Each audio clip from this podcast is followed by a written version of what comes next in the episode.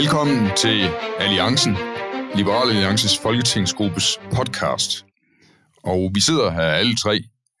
Henrik Dahl, Alex Vandopslag og mig, Ole Birk Olsen, der fører ordet, fordi jeg har en journalistuddannelse. Indtil videre, for i dag skal det handle om Henrik, og det skal handle om mig. Hvem er vi som personer? Og jeg vil starte med at interviewe Henrik. Og øh, så vil jeg midt i udsendelsen begynde at interviewe mig selv. Nej, det vil jeg ikke. Så vil jeg overlade den interviewfunktion til øh, Alex, og så vil vi gå videre derfra. Men I får cirka et kvarter med først Henrik Dahl, og dernæst et kvarter med mig. Henrik, har du altid været den klogeste dreng i klassen? Ja. Det tænkte jeg nok. Har det været vigtigt for dig at være den klogeste dreng i klassen? Ja. Hvorfor? Um, fordi jeg på sådan en underlig måde kommer fra sådan en meget præstationsorienteret familie uh, med to akademikere, forældre, seks søskende og sindssygt meget um, konkurrence um, om alt, hvad der var akademisk. Jeg kan huske en af mine brødre, på et tidspunkt øh, kommer hjem fra gymnasiet og siger, at han har fået 10 på den gamle skala, hvor man også skulle få 11 og 13. Og, og det første, min mor bare siger til ham er, er du okay med det?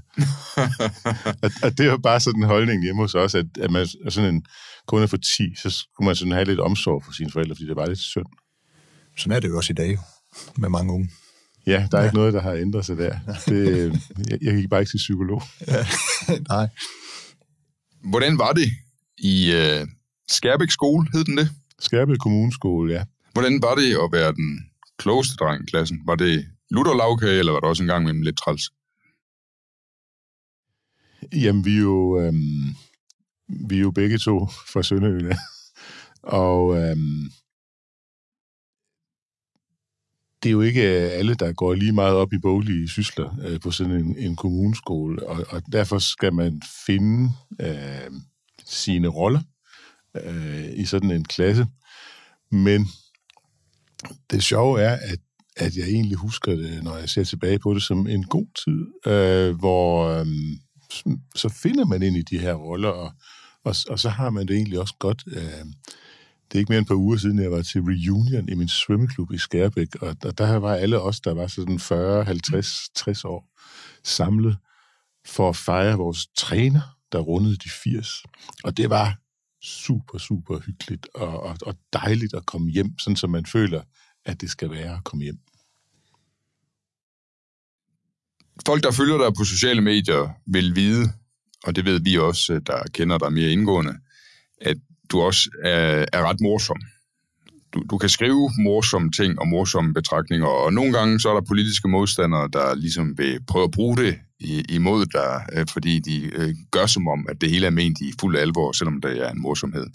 Men, men var det også noget, du udviklede der i drengeåren, det der med, at du kunne øh, bruge dit, din intelligens til at underholde andre mennesker? Eller er det noget, der er kommet senere? Nej, altså det... Øh, det har jeg egentlig ikke sådan altid lagt vægt på, fordi øh, hvis man forestiller sig, at man sådan kom med til øh, en familiefest, hvor jeg er sammen med mine seks søskende, så, øh, så er jeg ikke den, der fører ordet. Øh, det er nogle af mine brødre. Øh, og, og de er morsommere end mig, og, og, og det er... Øh, jeg får bare afløb for de ting, jeg ikke får sagt til familiefesterne, når jeg, når jeg er på talerstolen i Folketinget. Hvordan ender en dreng fra Skærbæk med at læse øh, sociologi? Altså, øh, øh nu kommer du selvfølgelig fra et akademikerhjem, og det er noget andet end det, jeg kommer fra, men, men det jeg kunne ligesom, min fantasi rakte til, da jeg, da jeg skulle vælge min uddannelse, øh, det, i hvert fald de første år, da jeg tænkte, nu skal du skal til København, eller du skal til Aarhus for at læse, det var sådan noget med, så kunne jeg blive dyrlæge, eller jeg kunne blive civilingeniør, ligesom min øh, onkel. Hvordan finder man på i Skærbæk, at man vil være sociolog? Det er faktisk en sjov historie, fordi øh, det har øh, øh, alt sammen noget at gøre med at have gode lærere. Og, og jeg synes tit, at øh, alle børn skulle have lov til at gå på en skole, der var så god som den skole, øh, jeg gik på, fordi øh, jeg havde øh, nogle lærere i dansk, og så et fag, man havde dengang jeg var ung, som hed orientering, som var meget interesseret i politik og sådan opfordrede øh, eleverne til også at interessere sig for politik. Og så skete der det ufattelig mærkelige, at der kom en sociologistuderende og en psykologistuderende, som er gift med hinanden, ned til Skærbæk, og de boede i sådan en by, der er nabobyen til Skærbæk, som hedder Ballum. Uh, og de var sådan i 20'erne og ved at være færdige på universitetet, og de udbød på ungdomsskole et kursus i psykologi og et kursus i sociologi. Og i lille bitte Skærbæk, hvor der boede 3.000 mennesker dengang, der var der 15 unge mennesker, som meldte sig til begge de der to kurser. Så en del år, to-tre år, så var vi sådan en gruppe for 15 unge mennesker, piger og drenge, som øh, gik på aftenskole og havde psykologi og sociologi. Så det var rigtig, rigtig sjovt, fordi det selvfølgelig også var også en masse ungdomskultur øh, inde i der, og lærerne var kun sådan lidt ældre end os, og jeg synes, det var meget, meget bevidsthedsudvidende. Så du ender med at blive sociolog, og du forsker også, gør du ikke? Har du en Ph.D., eller? Ja, men altså først det, så jeg sociologi, det kunne man kun læse i København, og så ville jeg også gerne blive klogere på kommunikation og medievidenskab, så er jeg to år i Philadelphia i USA, og det jeg får der er sådan set en parallel kandidatgrad til den, jeg Aha. allerede har. Men så kommer jeg tilbage til Danmark og bliver medieforsker i Danmarks Radio, og det var meget kaotisk og politisk betændt, og det var jo, var jo hemmeligt dengang, hvor mange der hørte til Danmarks Radio, for eksempel til P1, fordi det var så få, og det måtte ikke komme frem, at, at der ikke var nogen, der hørte P1 og sådan noget. Og det kunne man godt skjule dengang. Men dem, der så offentliggjorde, hvor mange der hørte P1, de var, stod altid for skud, og man var meget upopulær. Og så kunne jeg blive øh, ansat på CBS, øh, og der skrev jeg min Ph.D. Øh, der øh, som så var sådan en blanding af de to ting, jeg havde en kandidatgrad i. Og så var jeg, så var jeg øh, adjunkt på RUK af alle steder i nogle år, før jeg forlod akademia. Og hvorfor gjorde du det? Altså, du har en, øh, en fin øh, stilling, du kan være der øh, resten af dit liv og få en god pension, og arbejdsbyrden forestiller mig ikke nødvendigvis er, er overvældende, hvis, medmindre man selv lægger den ekstra byrde i det. Øhm, og så vælger du at gøre noget øh, flippet, øh, blive selvstændig i stedet for, øh, stifte virksomhed, øh, med alle de usikkerheder, der er i det. Øh, hvad, hvad, får, hvad får dig til at gøre det? Det første, da jeg var færdig øh, med at være på RUK, så var jeg forskningschef i AC Nielsen i, i nogle år, øh, knap fem år. Men øh, der var jeg på det tidspunkt i virkeligheden kommet sådan ret langt ind i sådan nogle problemer, der har at gøre med, hvordan man laver øh, markedsanalyser. Og på det tidspunkt, så var der ikke ret mange, som havde specialiseret sig i kvalitative undersøgelser. Og så lavede jeg sådan et firma, der var, der var lagde meget vægt på kvalitative undersøgelser. Jeg var en af de første, som, som arbejdede rigtig meget med antropologer, og fik antropologer sådan ind som nogen, der kunne lave øh, markedsanalyser øh, til den private sektor. Øh, og det er jeg virkelig ret stolt af, at jeg sådan har været med til sådan at, at, at, i, i 10 år næsten at, at, at gøre antropologi til noget, som man kan øh, tjene penge på i den private sektor og lave nyttige ting, som der er folk, der vil betale for. Det er der mange, der tror ikke kan lade sig gøre, men det kan det godt.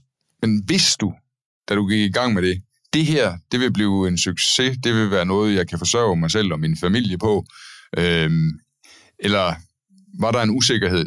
Følte du, at du sprang ud på dybt vand? Jeg ved at dø af skræk, altså fordi jeg, jeg vidste ingenting om, hvordan man driver sin egen virksomhed, og jeg havde, øh, altså jeg havde nogle kompagnoner, som så kunne øh, hjælpe mig, men, men det var virkelig svært at, at løbe virksomheden i gang, og, og øh, de første to år, der øh, havde vi underskud. Altså, så der, der, der tager vi på vores egen kapital, og det var virkelig hårdt. Altså, men så det tredje år, så begyndte vi at tjene penge, og så havde vi tjent vi penge resten af den tid, vi eksisterede som virksomhed. Men det var, fordi vi fik en fin arbejdsdeling, hvor min kompagnon var sådan kommersiel leder, og jeg var faglig leder, og der var sådan helt klart, hvem der skulle lave hvad, og det fungerede rigtig godt. Vil du have gjort det igen, eller vil du have foretrækket en mere tryg ansættelse?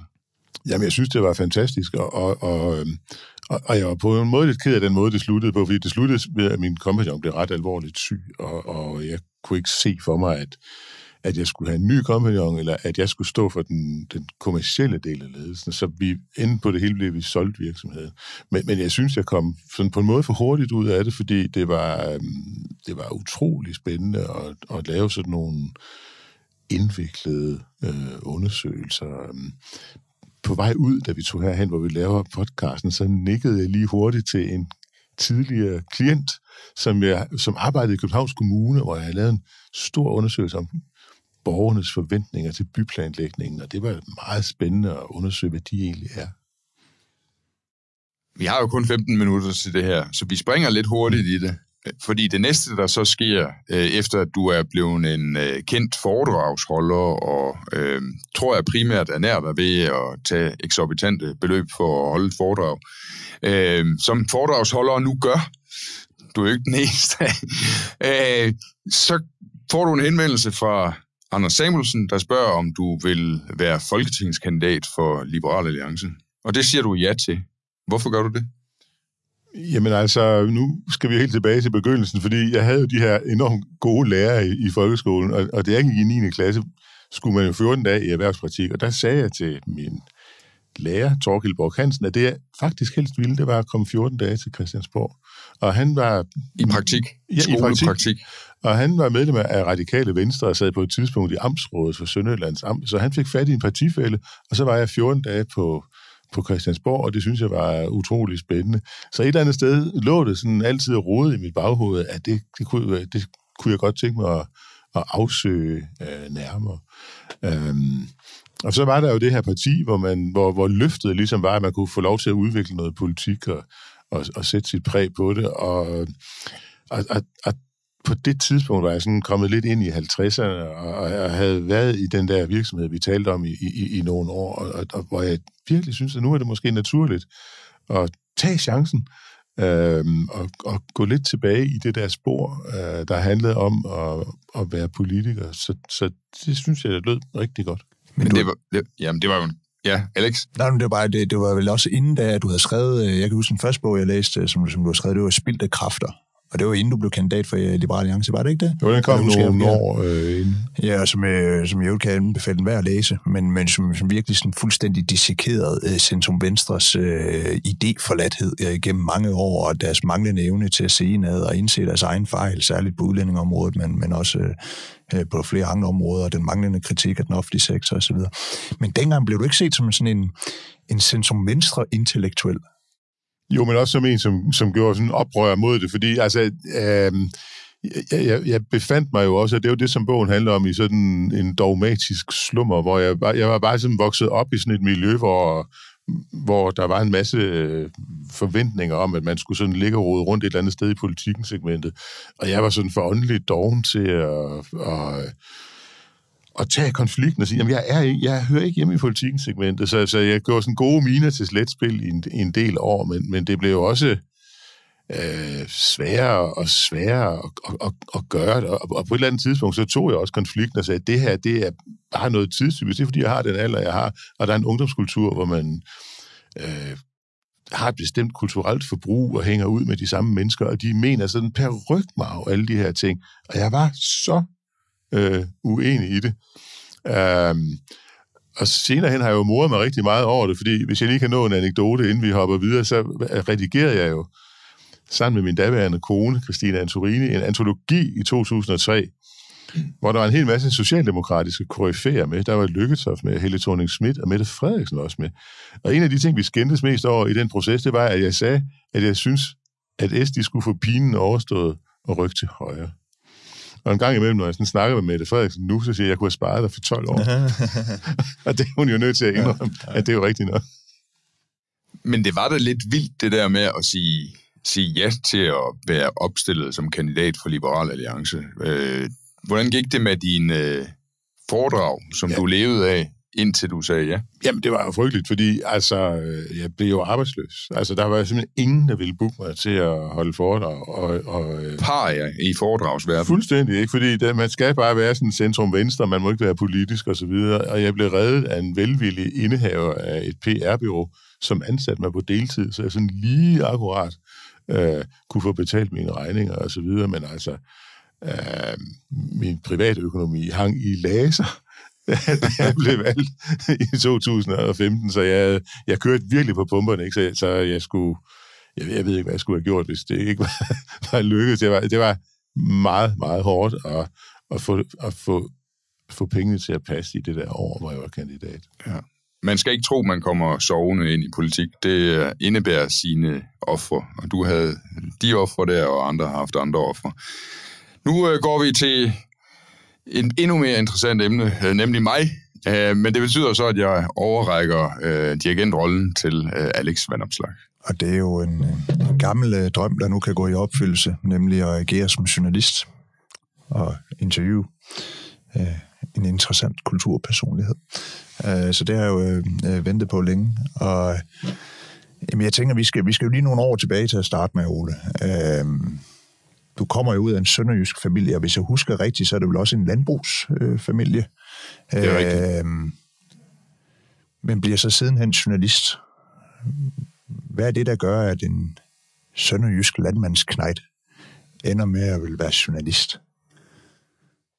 Jamen, øh, det er jo fordi, jeg, mens jeg er en meget lille dreng, så kan jeg rigtig godt lide at komme ude i stallen hos de store køer, og kan godt lide dyr i det hele taget, og, øh, også pipfuglen i haven og alt muligt. Men da jeg kommer i skole, så lærer jeg meget hurtigt at læse, og jeg hiver den ene bog ned af bibliotekshylden efter den anden. Den første var Brødrene Grims eventyr. Øh, det sker et tidspunkt i første klasse, det her. Og så er jeg bare opsugt af bøger, øh, mest skønlitterære drengebøger, øh, Jules Verne og øh, øh Robin Hood og sådan nogle ting. Øh, og, og, og det er jeg øh, indtil jeg kommer i puberteten, tror jeg. Øh, men, men, men det der med at læse, det finder jeg ud af, at det kan jeg godt, det er jeg god til. Og jeg er også god til at gå i skolen, og jeg får også gode karakterer. Og, og, og, og det med at arbejde hårdt ude i stallen med en skovl og en trillebør, øh, og at raspe roer, smide roer op i en roerasper og, lade den, og se dem køre op og blive skåret i stykker og falde ned i en vogn. Øh, køre op og ned af marken øh, og samle sten til to kroner i timen, som var min timeløn.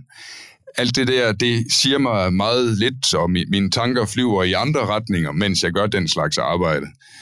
Øh, så jeg finder ud af, at der er i min familie øh, en akademiker. Øh, min mor kommer ud af en familie med ni, de var ni søskende, og den, hendes ældste bror, han er civilingeniør. Og det er det, jeg skal også være civilingeniør. Jeg skal ud i verden ligesom onkel Enhold, og jeg skal bygge broer, og jeg skal bygge havneanlæg og sådan noget. Øh, det skifter lidt en gang imellem, fordi jeg går meget op i dyrene, skal jeg også være dyrlæge, men, men det er, er det. Men så finder jeg ud af, at jeg kan skrive. Midt i, anden, øh, midt i gymnasiet finder jeg ud af, at jeg er faktisk blevet ret god til at skrive, og jeg interesserer mig vildt meget for politik. Og så ophører interessen for matematik og fysik, og jeg begynder i stedet at læse politiske bøger. Okay, og så derfor det... bliver jeg i sidste ende journalist. Ja, okay, så det var faktisk en politisk interesse, der gjorde, at du tænkte, jeg vil være journalist, og var det, var det for at skrive, eller var det ligesom, du tænkte, jeg skal, have nogle, jeg skal afsløre nogle ting, jeg skal have magthaverne ned med, med, med nakken, eller ja. hvad, hvad, hvad, hvad, hvad var drivkraften? Jeg skal fortælle sandheden, så der ruller hoveder. Det ja. er det, der er min ambition. Men det, øh, det lyder også som, øh, øh, som noget Ole Birks. Altså, hvis man kender dig, så, så lyder det virkelig som... Øh, det er jo noget, der stadig kendetegner dig i dag. Altså, både at tale sandt, og det er jo en af, en af dine bedste egenskaber. Altså, du er jo, jeg vil sige, sådan et dydigt menneske. Altså, man, man kan mærke, at der er nogle dyder, nogle ting, der betyder noget for dig. Øh, øh, loyalitet fornemmer jeg betyder meget for dig, og... Øh, det at tale sandt, så, så, så det giver god mening, at, at det, det også er præget det, det, det journalistiske. Det kan vi altid vende tilbage til om lidt, men, men jeg vil gerne lige hæfte mig lidt ved det, det her med, med journalistikken. Du var ved både Ekstrabladet og, og, og Berlinske, og når du ser tilbage på den tid, er der så nogle, nogle historier eller nogle perioder, du sådan er særlig stolt af? Jamen altså, jeg jeg starter, øh, jeg vil gerne i praktik i København, fordi i København kan jeg komme på en Christiansborg-redaktion som en del af min praktiktid. Så jeg søger de københavnske nationale dagblade. Jeg søger øh, Berlingske, jeg søger Politikken, jeg søger Ekstrabladet, og jeg søger faktisk også det, der dengang eksisterede aktuelt, som var en socialdemokratisk avis. Jeg vidste jo godt, at jeg ikke var socialdemokrat, for på det tidspunkt havde jeg allerede været medlem af Venstres Ungdom i øh, otte år eller sådan noget. Men, men, men det var en københavnsk avis, og jeg kunne komme på en Christiansborg-redaktion, hvis jeg kom i praktik der. Jeg ender på Ekstrabladet, øh, og øh, øh, Der, mens jeg er i praktik, der øh, gør jeg det godt. Øh, sådan at når min praktiktid er slut, så får jeg tilbudt øh, job på Ekstrabladet bagefter. En af de historier, som jeg gør det godt med, det handler om øh, konservative øh, folkeparti og to af deres medlemmer, som har fiflet med deres øh, folkeregisteradresse. De har simpelthen øh, haft folkeregisteradresse. Øh, den ene hjemme i pigeværelset i Nordjylland, det er Lene Espersen, øh, mens hun bor sammen med kæresten i øh, København, som hun skal giftes med. Og den anden har øh, adresse Henriette Kær i en toværelseslejlighed på Langenæs i Aarhus, øh, mens hun bor sammen med kone, med mand og barn øh, i København. Øh, og alt sammen for at få nogle flere penge ud af det offentlige. Og det er da min første store succeshistorie. Den er så stor, at der bliver lavet sådan en lille annonce i, i bladet, hvor der står, at jeg er Ole Birk Olsen, jeg har afsløret, og jeg fortsætter mit arbejde hårdt øh, for at afsløre politikerne, når de øh, gør ting, de ikke må. Men du må fortælle noget om dig og de konservative, fordi første gang, jeg lagde mærke til dig, var, da du var kommet til Bergenske og havde lavet en spændende reportage fra aftenfesten ved de konservatives landsråd. Ja, altså det, jamen jeg, jeg, er jo, jeg er jo sådan lidt en, altså jeg synes jo bare, at sandheden skal ud, og nogle gange kan den også godt skrives på en sjov måde, fordi tingene er sjove. Og det, der sker på det landsråd, hvor journalister jo deltager i aftenfesterne, hvis de kan og har lyst, det, det er, at øh, der pludselig øh, går en, en, en, en, en, en djævel i, øhm, øh, øh, Pia Christmas Møller. Altså det, det, er den anden, ja, det er to landsråd, hvor jeg dækker. Det her det er det andet landsråd. Øh, der går en djævel i Pia Christmas Møller, fordi hun vil stoppe nogle KU'er fra at synge, synge en, øh, en kogeslagsang, som er, er meget, øh, som er lidt vild. Den handler lidt om at, 30'erne og gå med sorte støvler og skrårem og sådan noget. Og så hisser hun sig voldsomt op over det der. Og jeg står lige ved siden af, Øh, lige siden af, at det sker. Øh, klokken nærmer sig vel midnat, og så skriver jeg bare det hele. Fordi altså, hvis man vil invitere journalister med til en fest, så må man også finde sig i, at de skriver om det, der sker. Og øh, ja, det er så anden gang, jeg kommer til at skrive om, hvad der foregår til og den de fest. synger, det var et herligt KU. Det var et herligt KU-møde. Øh, der var stemning og musik, øh, og vi tævede de røde, øh, og så videre. Øh, mm. Ja. Øh, og, øh, ja, og det var, det, det var også sådan noget, der gjorde, jeg tror, at, jeg tror måske også ledelsen på Berlingske på et tidspunkt blev lidt træt af, at jeg har så vi skrev så mange sandheder om, hvad der foregik på tidspunkter, hvor andre journalister ikke skrev om det. Øhm, øh, men ja. Ja, fordi sideløbende med dit journalistiske værv er du jo også en, en aktiv øh, samfundsdebattør en, øh, en borgerlig skikkelse. Du starter 180 grader op, som var sådan et, øh, et, et borgerligt, eller du bliver i hvert fald redaktør på det. Jeg ved ikke, om der har der været med til at starte op, og det var sådan et borgerligt netmedie, som, øh, som unge gymnasieknejde som mig kunne sidde og læse med på. Det gjorde, at du skrev øh, bogen Taberfabrikken, Øh, var en ivrig deltager i samfundsdebatten. Jeg husker blandt andet en gang, du var inde i, og diskutere kvoter for kvinder i Deadline med en Susanne og det var simpelthen en fremragende udsendelse, men øh, vi, har, vi har ikke tid til at, til, til, til at gengive den, men øh, der, der, der kan jeg huske, at jeg tænkte, det her det er jo en af de skarpeste debattører, vi der i land. Men var der aldrig noget, nogle konflikter mellem det at være journalist på den ene side, og på den anden side også være så øh, markant med, med egne holdninger og værdier? Altså, jeg var ikke da jeg var på Berlingske og Ekstrabladet, så markant.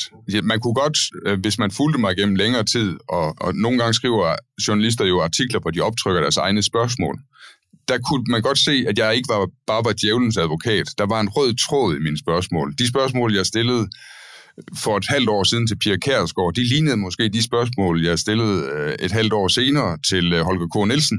Altså, der, der, der var det samme afsæt for spørgsmålene, øh, i stedet for at man bare foregiver at have det modsatte synspunkt, og så øh, afhøre politikerne om det. Men det er først, da jeg så stifter 180 grader, så er jeg jo fri. Jeg skal promovere en borgerligt netmedie.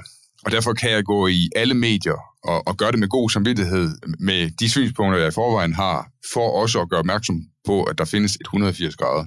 Og jeg har også, det gør jeg, mens jeg er på Berlingske, der holder jeg, får jeg fire løn, måneders ulønnet overlov til at skrive bogen Taberfabrikken. Øh, og den udkommer så samtidig med, at jeg så har skiftet til 180 grader og stiftet mit eget. Så, så det hele det øh, passer som fod i hose på det tidspunkt, og der er stor efterspørgsel efter mig diverse tv-programmer. Deadline har jo altid brug for, at der er en, der sidder der, også debatten.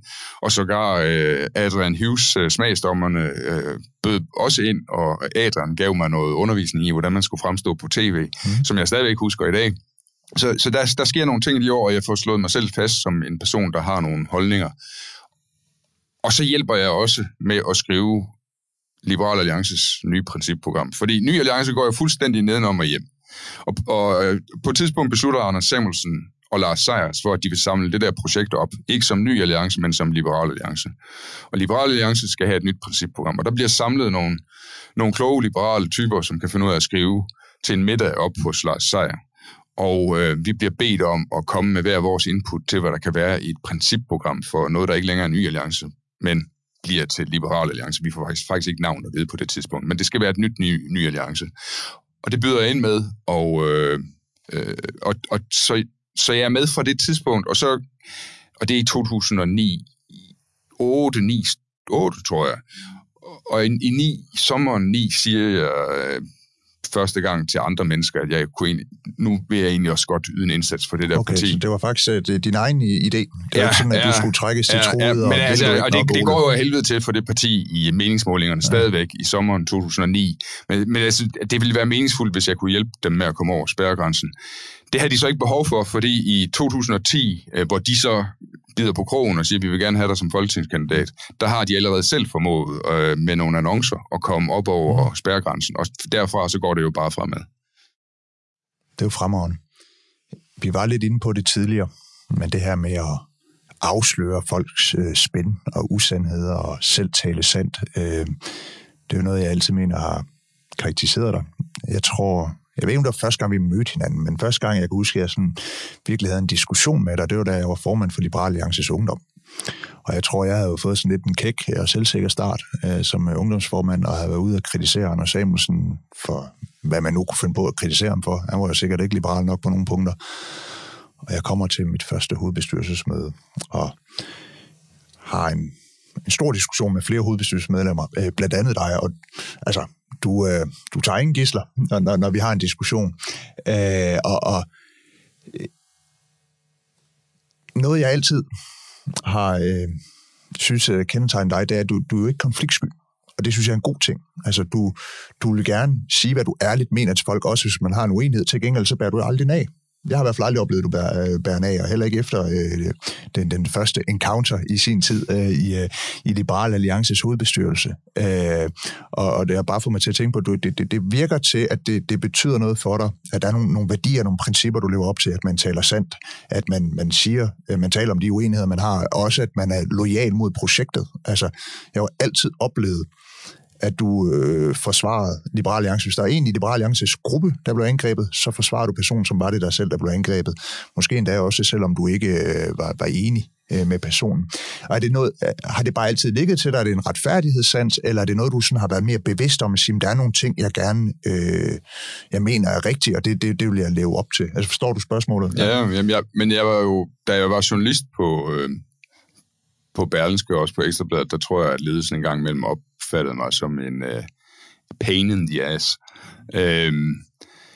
Og- men det var fordi, jeg ikke ligesom følte mig som en del af projektet. Jeg følte ikke, at projektet havde, altså Ekstrabladet og Berlinske altid havde den rette vej og sådan noget.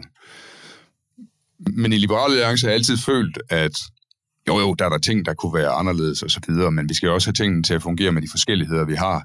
Mm. Men grundlæggende mener jeg, at projektet er på rette vej, og derfor er, kan jeg ikke... Øh, jeg, jeg, jeg, jeg, der er ikke nogen... De, fle, de, fle, de meste af tiden er der ikke nogen forskel på Liberal Alliance og mig. Altså, der er ikke, det, vi, er, jeg, jeg- vi er sammensmeltet. Øh, der kan selvfølgelig være tidspunkter, hvor jeg er sur over et eller andet. Og så, og så øh, når jeg er sur over ting, så kan jeg godt gå og tænke, øh, ah, det er også fandme også noget. Øh, det, det. Og så føler jeg ikke, at, at det er det samme. Men, men det meste af tiden øh, er, der, er det hele sammensmeltet, og jeg, jeg føler bare, at jeg skal gøre det, der skal gøres for at få tingene til at fungere. Øh, jeg, jeg kan også godt øh, bære nag i øvrigt. Ikke til folk, der siger undskyld, men hvis de bliver med mig og fremture øh, med ting, hvor de burde øh, vide, at det var forkert, det de sagde, og det de gjorde, så, øh, så sætter jeg dem på sådan en liste af folk, der ikke dur til noget. Så, så kommer de på listen, og der, og der står de, indtil det ligesom sådan har æbbet ud, altså at, at nå, men så er der, der er kommet meget vand gennem den flod, og det behøver vi ikke længere gå op i det her. Så ja, jeg er også bare et menneske. Jamen, det er vi alle sammen. Nu har du været, øh, vi nærmer os snart slutningen, nu har du været øh, folketingsmedlem i 11 år. Blandt andet fået sådan en øh, lille fin ting fra kongehuset i øh, 10-års jubilæum. Ja, det er jo noget, jeg har skiftet holdning til. En af de få ting, jeg har skiftet holdning til, det er kongehuset. Ja. Og derfor har jeg taget imod nålen. Ja, om det, skal, det er jo slet ikke, jeg vil slet ikke undre, jeg har også skiftet holdning til, til, til, til kongehuset, så det, det, det, det skal man slet ikke kæmpe sig af den slags. Øh, Jeg er gået fra at tænke, det skal nedlægges til at tænke, øh, hvor her bevares, hvis folk går op i det, så skal jeg da ikke tage det fra dem. Selvom jeg synes, det er sådan et målbordagtigt at gå op i. Men lad det ligge. Øh, Du har været mere end 10 år i politik, og hvad er det, der, der, der er meningsfuldt ved at være politiker, og hvor meget af det afhænger af, at det er liberale alliance, du er politiker for? Kunne du, kunne du sådan på nogen måde se dig selv være politiker for i et andet parti? Altså, jeg, det er meget svært at forestille sig, fordi mængden af ting, jeg er uenig med i andre partier, er for stor til at opveje de øh, i sammenligning få ting, jeg er enig med partiet i. Altså, det, nogle gange handler det også bare om formen. Altså, der kan også være nogle partier, der siger, at der er egentlig meget i det parti, jeg er enig i. Men den måde, de gør det på, fylder mig med foragt. Mm. Øh, det er simpelthen ikke en ordentlig måde at gøre det på, det som de har gang i i det projekt der. Øh, de siger for mange ting, de godt ved ikke passer. De overdriver for meget, eller et eller andet. Eller, eller, eller et parti, der gerne vil være et stort folkeparti, de, det er for, for sjældent, at de gerne vil sige noget, der er vigtigt, fordi de er bange for at støde øh, for mange vælgere fra sig, så de ikke kan få 20 eller 25 eller 30 procent af stemmerne. Så, der, så jeg har meget svært ved at forestille mig, at jeg skulle være i et, i et andet parti. Øh, så jeg tror, at Liberal Alliance og mig, det, det er sådan for godt. Og hvis, hvis jeg ikke er i Liberal Alliance, så er det fordi, jeg ikke er i politik. Men hvad som politiker kan du godt lide? Du finder det meningsfuldt, du finder, du finder glæde i det arbejde. Ja, det er super meningsfuldt. Altså det, det, og det er også det, jeg spurgte dig lidt ledende om i forrige udsendelse.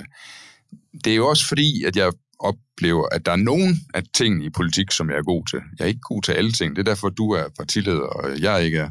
Øh, fordi det vil jeg ikke være god til. Men der er nogle ting i politik, jeg er god til, og der er ikke noget mere meningsfuldt, end at have et, et job, der til tider er hårdt og udfordrende, som man føler, at man kan overkomme og præstere i og gøre noget for. Det synes jeg er fremragende, og øh, det betyder også, at vi skal til at slutte øh, programmet nu. Der er mange ting, vi kunne have talt om. Din passion for etiopisk jazz, eller din udvikling fra at være en jøde til at knuse elske København, men det må blive en anden særudsendelse. Jeg vil øh, takke af for nu, og glæde øh, lytterne med, at jeg ikke er vært i næste afsnit. Vi høres ved.